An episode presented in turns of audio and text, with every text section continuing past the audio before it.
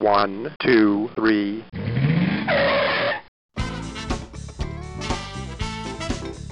Bem-vindo, bem-vindo ao Paladar Distinto, seu podcast de gastronomia. E o tema de hoje é sobre comida do Oriente Médio.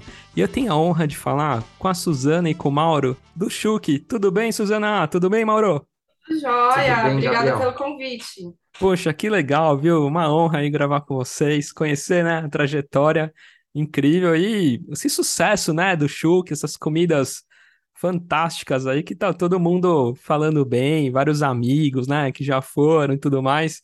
Nossa, vai ser muito bacana, viu?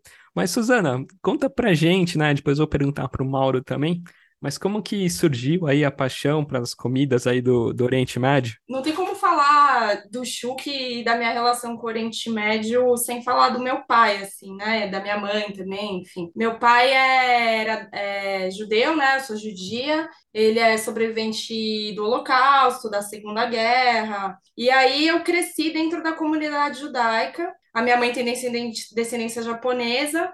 É uma, um encontro, né? Super interessante de duas culturas muito fortes, né? é, de muita tradição. E Israel tem isso, né, é, de, de juntar, de convidar todos os judeus para estarem lá, né? E aí eu cresci dentro da comunidade judaica aqui em São Paulo, e foi por aí que foi brotando essa semente de um dia morar em Israel. E assim, foi a melhor experiência da minha vida. Eu fui muito jovem também, com 18 anos, 17 anos, aliás. Fui sozinha, e lá eu morava num kibutz, eu tenho um irmão que mora lá, mas assim, quase que não encontrava. E aí eu tive essa minha, minha primeira experiência foi com a comida de rua em especial, porque, enfim, quando você tem 18 anos, você não tem muita grana, né? Então você não vai em, em grandes restaurantes assim, então eu comia muito na rua. Literalmente o que a gente serve no Chuque hoje, né? E eu passei cinco anos lá, e aí, depois que eu fui embora, justamente porque meu pai já era bem de idade, eu queria estar aqui com a minha família, com meu pai com minha mãe, acabei voltando, mas isso assim nunca saiu da minha cabeça. Eu queria de novo sentir aqueles sabores e, e cheiros que eu senti, né? Assim, minha- quando me perguntam o que, que mais você gostou em Israel, eu falo, "Meu, a comida. A comida me, me marcou demais, assim. Eu não conheço ainda Israel, mas nossa, sou louco assim para conhecer também, né? Isso que você falou, né? Tem comidas fantásticas aí. Mas Mauro, e conta pra gente, né? Sei que você é historiador, editor de livros, né? E adora pães, né? É isso mesmo? Então, histórias e carboidrato, né? Acho que, eu acho que se resu- res- resumir minha história são em du- essas duas palavras, né? Sim, eu me formei em história e eu trabalhei praticamente a minha vida toda antes de ir para gastronomia, é, com produção de conteúdo, é, com edição de livros, é, no mercado editorial didático, né? Então, livros para a escola o que foi uma escola para mim no sentido de pensar narrativas, de contar histórias, e o Chuque é muito isso, né?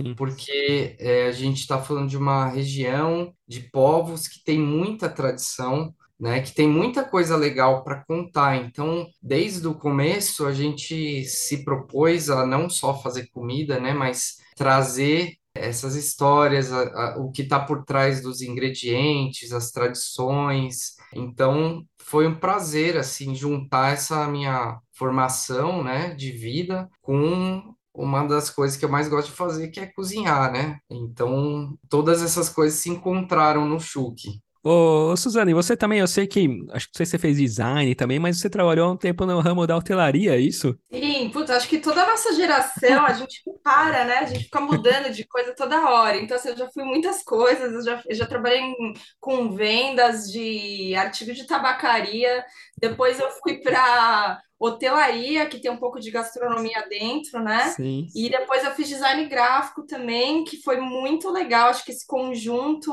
trouxe uma coisa muito interessante assim para o meu dia a dia. Eu uso muito design hoje, a hotelaria, vendas, na questão de hospitalidade, que é uma das coisas que eu mais amo, e tento trazer para o Chuque, assim, a gente busca, né, aplicar assim a, a hotelaria é por hospitalidade, né? Acho que essa parte é o que mais eu gosto, assim, claro, além da comida, né? Vocês se completam muito, né? Porque, né, desde o que você falou, né, Mauro, da, das histórias, nessa né, narrativa, né? Porque quando você faz um menu também, aí é um storytelling aí, né, da gastronomia, né? Por onde passar, desde as entradas, menu, sobremesa, né, coquetelaria. E a Suzana, né, com design gráfico, hospitalidade, né, desde a da arquitetura do restaurante, né, interno lá, que é super moderninho, super bacana, assim, você se sente, né, diferente, assim, nesse, quando você entra, assim, no Shukin, né, já vi vários comentários, né, da atenção, assim, dos atendentes, né, com as pessoas, então isso faz muita diferença, não adianta ter só comida boa, né, se você não tem, né, se sente agradável, se sente em casa, né, é, a gente, claro, a comida, óbvio, é importantíssima,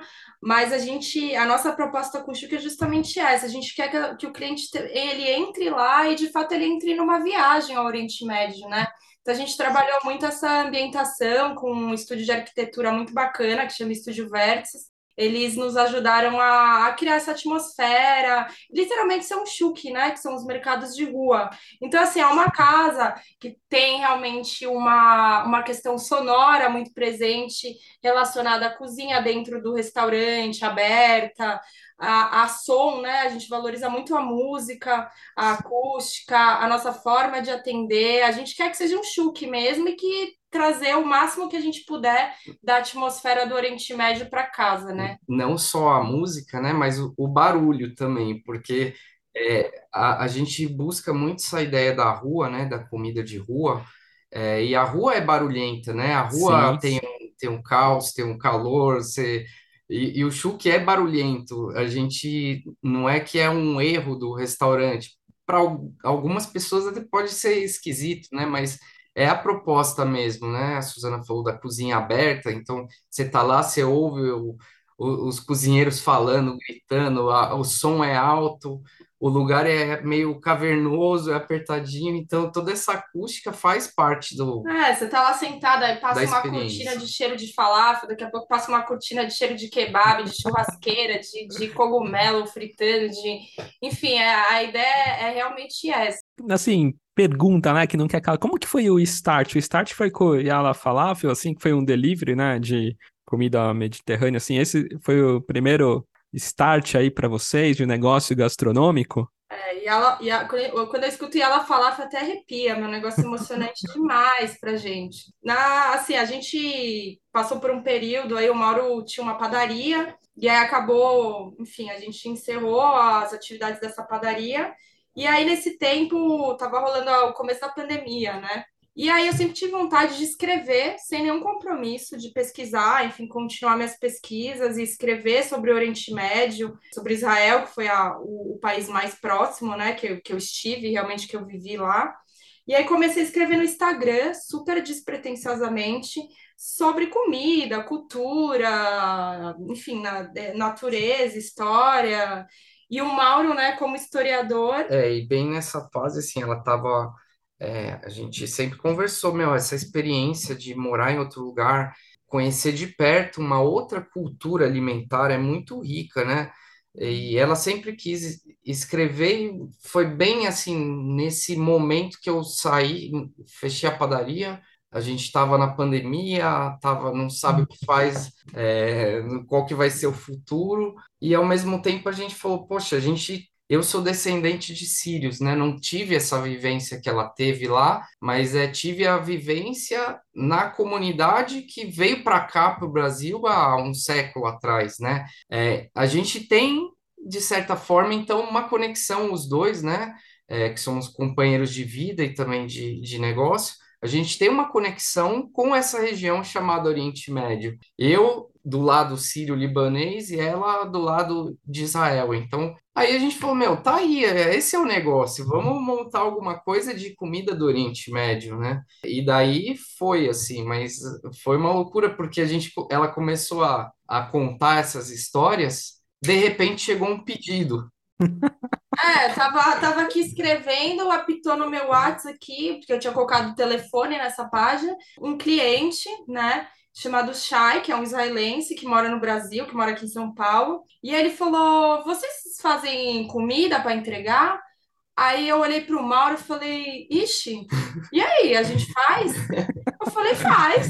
Nessa época a gente já estava testando várias receitas, fazendo falafel sem parar, chamando amigo para experimentar, corrigindo, fazendo pão. E a gente falou, meu, vamos atender? Vai ser uma experiência super legal, né? Eu, ele era super, enfim, é uma pessoa super gente boa, cliente nosso até hoje. E aí a gente foi nesse dia, falou, ó, eu consigo te entregar à noite, pode ser? Isso já era de manhã. E aí a gente saiu correndo atrás de embalagem, fizemos tudo Nossa. e, e entregamos na casa dele, assim. Aí eu falei, gente, vai ser legal isso, vamos ouvir, ele é israelense, né? O que, que ele vai dizer sobre a comida? E assim, o Yala surgiu através desse momento, assim. É uma história muito, muito engraçada, mas muito legal, né? É, e aí foi assim, isso é o Yala Falafel foi uma, um projeto que a gente cozinhava aqui de casa mesmo, por encomenda, e o único canal de divulgação era o Instagram. Assim, por mais precário que pareça ser, é, a gente sempre foi muito profissional, assim, né? De, de contar as histórias, de fazer um menu conceitual, de divulgar isso no, no Instagram de forma orgânica.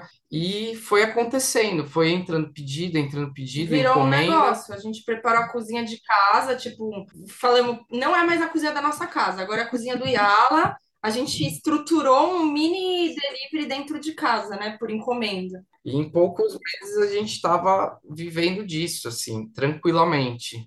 Caramba, que história, hein? Nossa. E é até engraçado, mas quando você postava assim, Suzana, você também postava, né, que você falou na sua página, você também postava comidas também, que daí que despertou para ele assim, nossa, vocês também fazem? Foi um pouco então assim, né, de algumas postagens que ele falou, pô, será que vocês fazem e tal? Total. Tinha sim, tinha bastante coisa de comida. E eu ficava enlouquecida porque eu ficava atrás eu queria comer aquela comida, né? E eu falava, putz, é, deu uma força para a gente começar o Tempo, que eu não, não encontro nada aqui muito próximo, sabe? Tem lugares maravilhosos, claro, na época, né? Agora a gente tem outros, mas é, há dois anos atrás não, não tinha, assim, muitos lugares é, parecidos realmente com, com aquele sabor que tinha me marcado tanto, né? E bacana que ele é cliente até hoje, né, desse super amigo aí de vocês, né? Ele foi o grande start, né?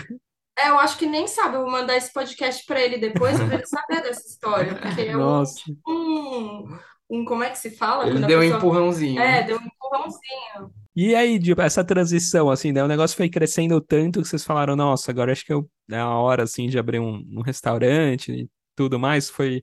Como foi essa transição do Yala pro, pro Shuki?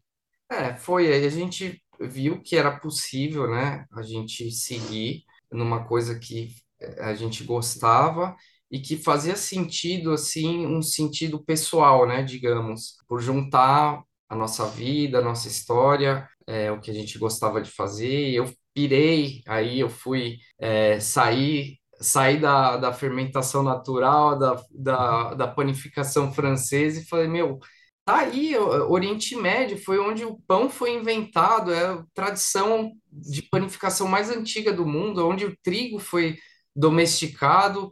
E daí eu falei, meu, eu, eu quero fazer esse projeto assim de uma forma de mergulhar mesmo, sabe, na, na, na história e nas coisas. E aí foi indo, bastou pouquíssimo tempo para a gente perceber que, claro, a gente tinha que abrir um lugar, sabe? Era o próximo passo. Nossa, que legal. A gente, né, a gente falou, ah, vamos abrir uma, uma portinha, né? Porque, enfim, é, não ia dar pra gente abrir um restaurante, vamos abrir. A gente começou a procurar lugares, que a gente tava louco de vontade de abrir uma portinha para vender falafel, Tá. né? E aí a coisa foi foi desenrolando e aí a gente conheceu um grupo de, de investidores, né, que apostaram na nossa história, no nosso desejo, no nosso sonho.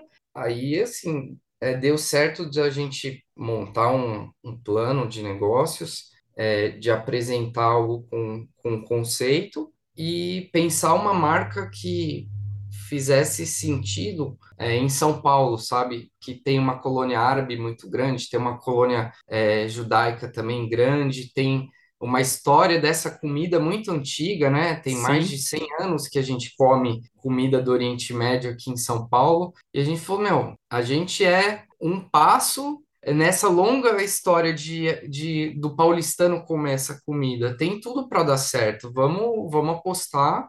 É, e aí a gente foi atrás, né? A gente sabia, por exemplo, que Pinheiros era um bairro bom porque eu tinha informação de onde as pessoas estavam, né? Os nossos clientes estavam por conta do delivery, né? A gente foi, vamos, vamos em Pinheiros, vamos aqui, fomos cercando é, de coisas, das informações que a gente tinha com conceito, atrás de um estúdio que pudesse transmitir essa ideia da, da comida de rua. Ah, e aí foi indo, foi maravilhoso, assim, construir esse, é, esse negócio com tanta coisa que a gente gostava, né?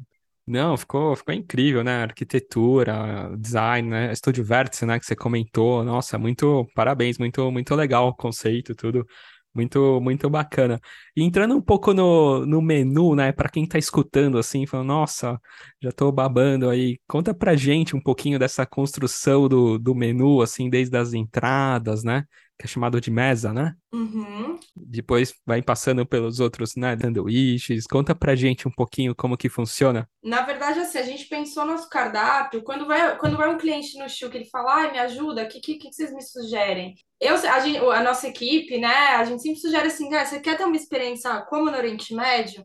Então, assim, pede um pouquinho de cada coisa, pega um, uma mesa, um, um espeto, é, a gente tem os especiais do Chuk, que lá assim, a gente não inventa nada, né, a gente traz o que já todo mundo come, mas, enfim, tem alguns pratos que a gente colocou é, um, a nossa cara, assim, né, então a gente sugere da pessoa pedir várias vários pratos e comer, compartilhar, conversar, não pedir um prato, né? Tirando Sim. nossos executivos, claro, que são pratos da galera que precisa comer mais rápido, na hora do almoço. Mas assim, nosso cardápio é separado entre as mesas, né? Que podem ser entradas ou não entradas, você pode ficar ali mesmo se você tiver afim. Se tiver afim de um sanduba com uma batata frita, também rola, tem uma seção só de sanduíches, e são sanduíches gigantes, super bem servidos, frescos, cheios de salada, picles, molho.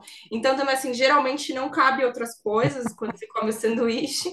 É, depende da vibe, né? Às vezes você tá nessa vibe do sanduba, mas você tá numa vibe de passar mais tempo dentro do restaurante, conversando, aí a gente, a gente recomenda fazer essa mistura, né? Pedir várias coisas. É, e tem os espetos, né? Que a gente, a nossa proposta são os espetos é, turco-iranianos. Então a gente serve o, aquele espeto mais achatadinho, né? Sim. Na casa a gente tem é, bovino, cordeiro, frango, a kafta, né?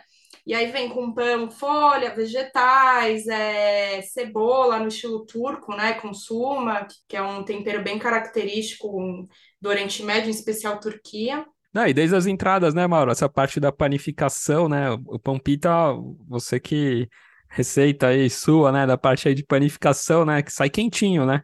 É, o pão é muito fundamental no Oriente Médio, né? É, o pão, ele não é só é, um alimento, ele é como se fosse o nosso talher, porque você praticamente todas as comidas você come enrolando a comida ou colocando a pasta, né, no pão. E daí o pão, assim, o jeito tradicional é você faz como se fosse uma colher mesmo com o pão. Você rasga um pedacinho dele, faz uma cunha e você pega o alimento com o pão. É, então, desde sempre a gente falou, a gente vai ter o pão da casa que a gente vai fazer todos os dias, poucas horas antes de sair para o serviço. É, então, o pão é muito importante.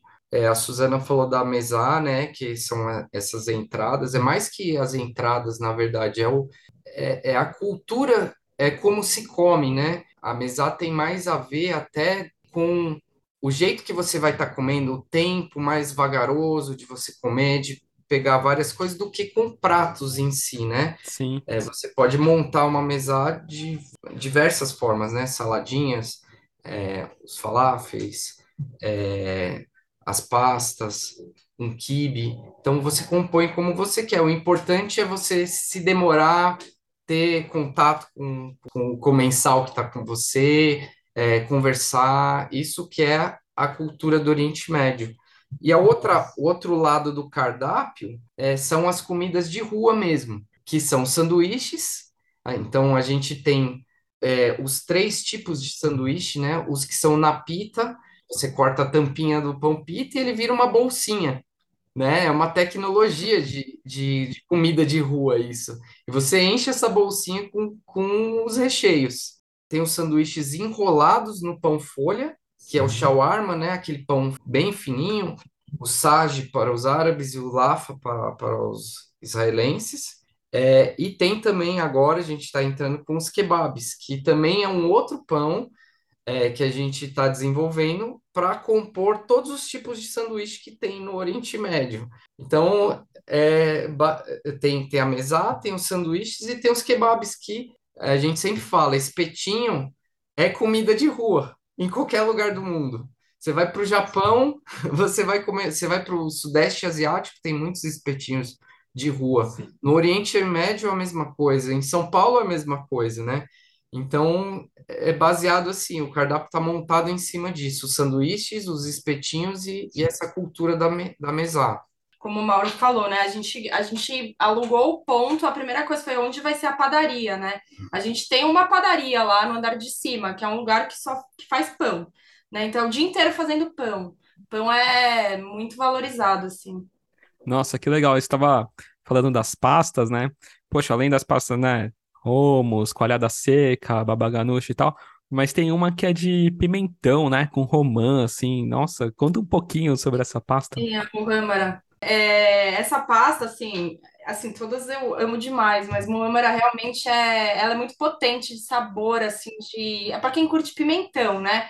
Mas tem aquele gosto defumado, né? Pimentão, nozes, melaço de romã, especiarias. Não tem como não ficar bom, né? É uma. A gente sempre sugere, assim. Tá todo mundo mais acostumado com coalhada, babaganuche, humos são maravilhosos. Mas muhammara, né? Tá fazendo super sucesso. E tem também uma berinjela aí que tá imperdível, né? É, a Hatsino. Essa berinjela, ela entrou um pouco depois no menu. Né? Era algo que a gente fazia no Yala aqui, só que era um pouquinho diferente, né? Porque era como era no delivery, ela era a gente ajustou umas coisas. Mas essa berinjela, ela é aquele prato que virou o hero do restaurante, literalmente, né? É, quase todas as mesas a gente olha, tem a berinjela, a hatzil, né? Hatzil é a berinjela em hebraico, né? Tá. É, e aí é uma berinjela que a gente faz na brasa, e aí a gente tempera ela, ela vai morninha, com coalhada, romã, hortelã, limão siciliano, flor de sal, é, é maravilhosa, assim, tem uma galera que fala, putz, eu não curto berinjela, mas a pessoa pede, vai, vou pedir, a, a equipe sempre recomenda também, e aí a pessoa fala, putz, cara, eu gostei, eu não gosto de berinjela, é uma berinjela especial, de fato, realmente é um, é um prato bem diferente, né? Gostoso, né? E ela vai por uma coalhada em cima, assim? Uma coalhada seca? Sim, a gente coloca uma bola de lábane, né, que é uma coalhada também, um pouquinho Tá. menos seca, né, um pouco mais molinha, cremosinha, assim, e aí é uma, uma textura muito confortável, né? Ela tem um purezinho da berinjela com uma coalhada. Então, um prato muito levinho, ao mesmo tempo bem rico de sabor, assim. É, e assim, assim como tudo no, no Chook, assim, no cardápio, né? A gente, como a Suzana falou, a gente não inventa coisa, a gente não é os chefes cria- criativos, assim, né? Autorais, Digamos, né? autorais. A gente quer justamente buscar nas tradições que são muito pesadas, né? Então a gente valoriza o tradicional. É, a berinjela, assim como quase tudo, assim, é, tá no cardápio porque de fato é importante na cultura alimentar do Oriente Médio, né? Então a berinjela, assim, tem livros de receitas é, de 600, 700 anos atrás falando de várias técnicas de preparo da berinjela. É, é muito importante a berinjela, então a gente falou, ela tem que ser é, um prato, a berinjela tem que ser um prato, porque é importante para no Oriente Médio, né? É, eu chamo que é a rainha dos vegetais, assim, a berinjela. A berinjela e o couve-flor também muito, né? Isso, isso que eu ia falar, um couve-flor empanado, né? Sim, o couve-flor é esse prato também entrou recente. É um couve-flor empanado que a gente faz com uma massa bem temperada, enfim, colocar várias especiarias e é delícia para tomar com cerveja ou para acompanhar outros pratos. A gente chama ela de zahav, né? Zahav significa ouro em hebraico e a gente fala ouro porque ela é, ela é amarela, né? Essa massa Sim. do empanado a gente usa safrão, né?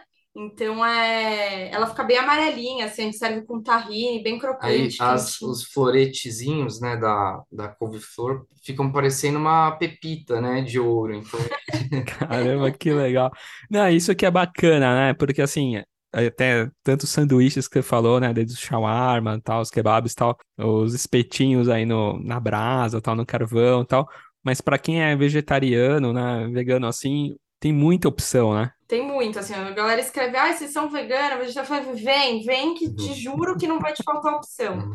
Putz, que legal. E na parte das bebidas, assim, tem umas sodas também, né? Sodas bem bacanas, né? Sim, é, as sodas surgiram assim de dessas pesquisas que a gente faz, né? E acabamos descobrindo que o primeiro povo a fazer é, bebidas gasosas com suco, com açúcar, foram os árabes. Olha, Eles pegavam água mineral de fontes gasosas, né? Então, naturalmente, a água gasosa, e eles misturavam com suco de, de frutas, né? E açúcar. É, o açúcar também, assim, é muito importante. Foram os árabes que levaram para o mundo, assim, o açúcar, né? E os europeus, quando eles chegavam lá na, na Idade Média, no Oriente Médio, eles ficavam assustados e felizes com essa ideia de colocar, adoçar bebidas, essa ideia de adoçar bebidas, né, de fazer ou com açúcar ou com xarope, é do Oriente Médio. Então, a soda é do Oriente Médio, não é italiana. Chegou na Itália pelos árabes. Então, é mais uma coisa assim que a gente falou, putz, tem que ter, meu, porque e tem no Oriente Médio tem casas de soda na, na rua, né?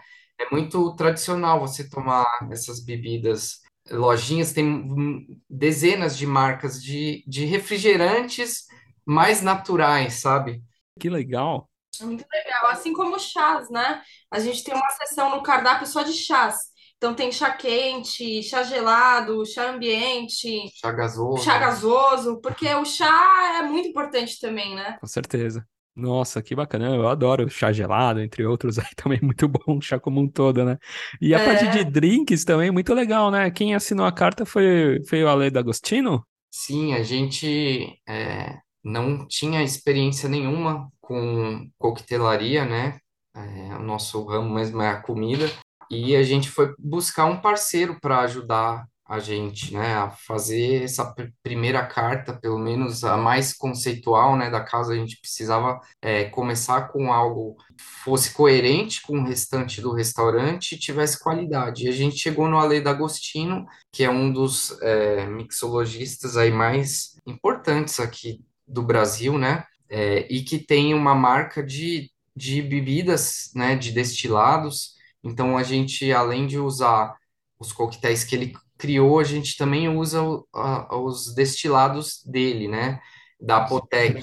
E a gente foi bacana esse processo com ele, porque a gente falou, propôs para ele o desafio dele usar Arak, né, que é um, é um destilado de uva do Oriente Médio, é, infusionado com anis. Ele é translúcido, né, ele é, é, é cristalino. Quando tem, tem uma magia dele que é quando ele entra em contato com água ou com gelo, né, a água na forma sólida, é, ele fica branco.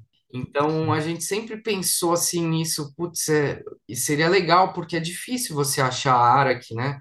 É, na cidade é um, é, normalmente é um, é uma bebida que as pessoas não gostam muito por causa do anis, ela é muito perfumada e a gente falou, propôs esse desafio de montar uma carta para o restaurante baseada em arak, né? Drinks com arak. Nossa. Depois agora a gente já ampliou, colocou, tem até caipirinha agora para atender a Tem todo mundo. batidão, batidão dos Brimo, que é uma, um batidão de maracujá com tahine, que é uma delícia. Que bacana. A ideia inicial foi fazer uma carta baseada com arak, né? Ô, Suzana e Mauro, e vocês, assim, entrando agora um pouco na parte da, das sobremesas, né? Vocês são aí da turma do doce? Nossa, total. Total. A parte de sobremesa é super interessante, assim, porque a gente adora comer doce, mas a confeitaria também não era algo assim, nossa, é o nosso forte, né? Então a gente falou, pô, tem tanta, né, dando sequência um pouco dessa parceria com a Alê na carta de drinks, é, na sobremesa também a gente tem várias parceiras interessantes, né? Tipo assim, os sorvetes que a gente serve lá são da Alcacem, que é do Alá, que é um palestino que vive no Brasil e que tem uma sorveteria. Então a gente falou, pô, muito legal, né? Vai, vai de encontro com o nosso conceito. A gente quer trazer todos os povos, né? israelenses, palestinos, é, libaneses, sírios, turcos, egípcios, enfim. E aí a gente, ele faz um sorvete maravilhoso, super natural, um sorvete de qualidade. E a gente convidou ele para fornecer os sorvetes da casa, né? E também as baclavas, que são aqueles folhados, é, aquela massinha folhada recheada, que a gente é, conheceu o, o Mohana, que é um sírio que vive no Brasil, era um advogado que veio para o Brasil, passou a estudar confeitaria por conta da, dos conflitos sírios, né, da guerra. E aí ele faz a melhor baklava que eu já comi na minha vida, assim. Eu nunca comi uma baklava tão deliciosa, assim, com amanteigada, assim. É, é nossa, número um, assim. E aí ele fornece pra gente também. Então a gente tem sobremesa do que um palestino fornece, que um sírio fornece, que é super legal, que, enfim, é também, né, uma, uma forma de, da gente oferecer, né, assim, sobremesas preparadas por pessoas que nasceram, né, nessa... Tem mais propriedade Tem do que a mais gente, né, propriedade Pro? do que a gente, exatamente. Que bacana. Não, eu vi que tem um.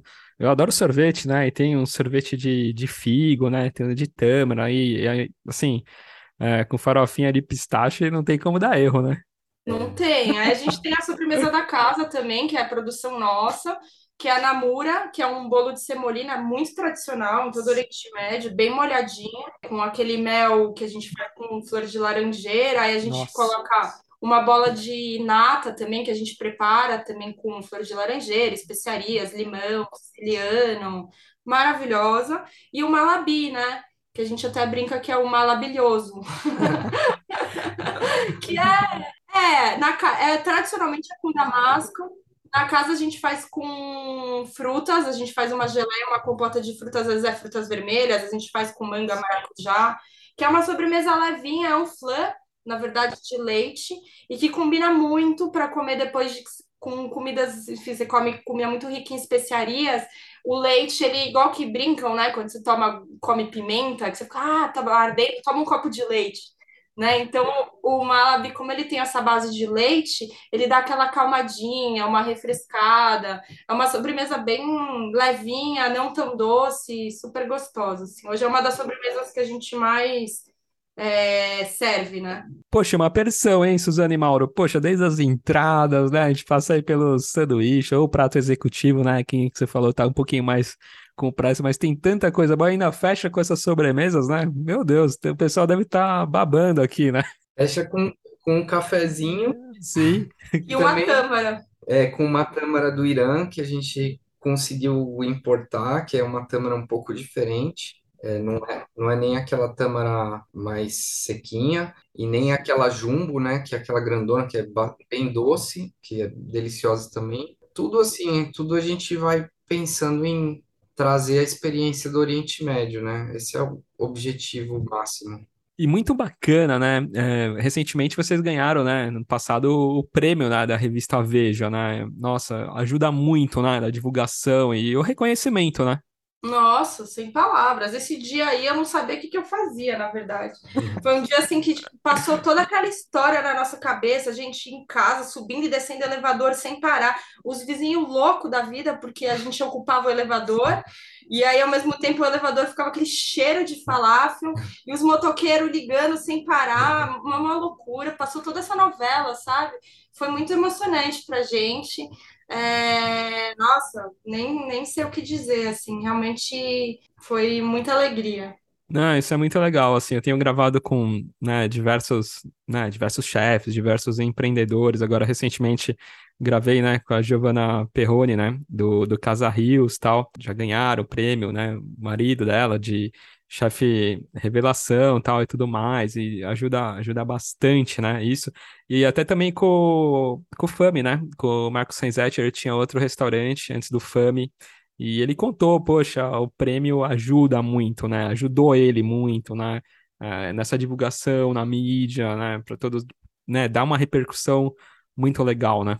Muito, nossa, a gente, restaurante, acho que todos, né, bombou, assim, bombou muito. A gente estava, graças a Deus, estava legal, mas, assim, o prêmio, obviamente, empurrou muito. A gente é bem grato, na verdade, a toda, toda essa galera que reconheceu o nosso trabalho, nosso esforço, a Patrícia Ferraz, do Paladar também, que foi uma das pessoas que quando a gente era de casa, falou da gente, assim, é uma história bem engraçada, inclusive. A gente que fazia as entregas também na época, né?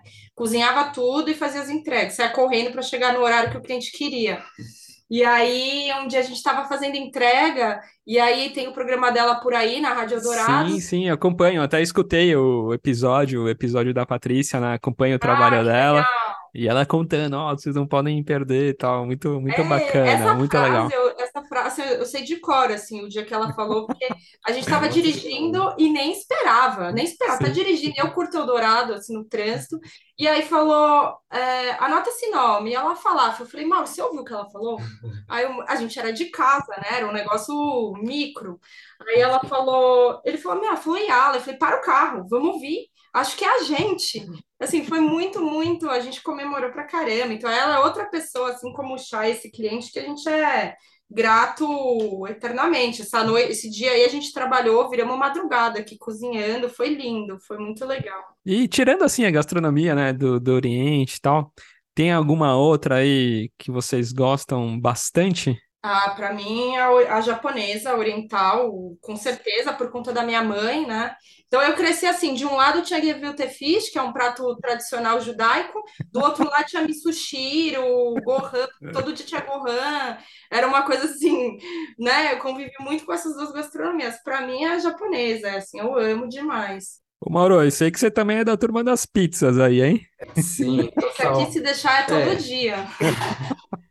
Não, com certeza, assim, eu acho que o problema da comida foi resolvido com a pizza. O, que, o que o mundo faz é só, é só invenção de moda, porque a pizza já resolveu. Já resolveu, né? É, meu, é uma massa é, de pão, né? Porque pizza é um pão também, é um pão recheado, com molho de tomate, com recheios que você quiser, assada no forno.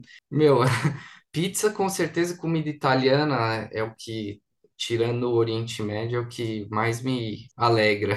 Tem algum país aí que vocês ainda não visitaram, ou do Oriente Médio, ou algum outro país que vocês gostariam muito, assim, para conhecer também a gastronomia e a parte turística, assim? Ah, tem, tem bastante. A gente tá planejando ir para o Irã, Irã, Iraque, que a gente conhece pouco, né? A gente fica mais ali no, no Levante mesmo, que é Israel, Síria, eh, Palestina, eh, Líbano.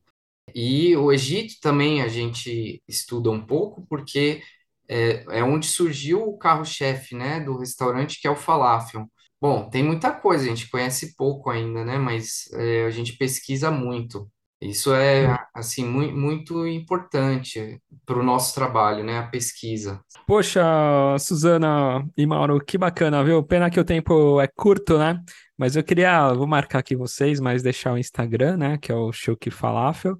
E vocês estão em Pinheiros, né? Na Rua Ferreira de Araújo, 385, né? Ferreira de Araújo 385, todos os dias, menos segunda noite. Tá. Mas estamos lá, querendo um. Uma esquininha. Que bacana. Então, para quem tá escutando aqui, né, já ficou aí babando aí, e quem é fora de São Paulo, tá visitando São Paulo, e, né, pros que são daqui, né, fica o convite aí para todos conhecerem, né? Com o maior prazer, gente. Obrigado, viu, Suzana? Obrigado, Mauro. Obrigada a você, Obrigado a Gabriel. você, Gabriel. Valeu. Tchau, tchau. Valeu, tchau, Tchau, tchau. tchau. Gostou do episódio? Envie uma mensagem no Instagram Paladar Distinto. O Gabriel ficará muito feliz em falar contigo. Compartilhe com seus amigos, isso ajudará na divulgação do podcast, e mais pessoas terão acesso a diversas histórias como essa. Até um próximo episódio.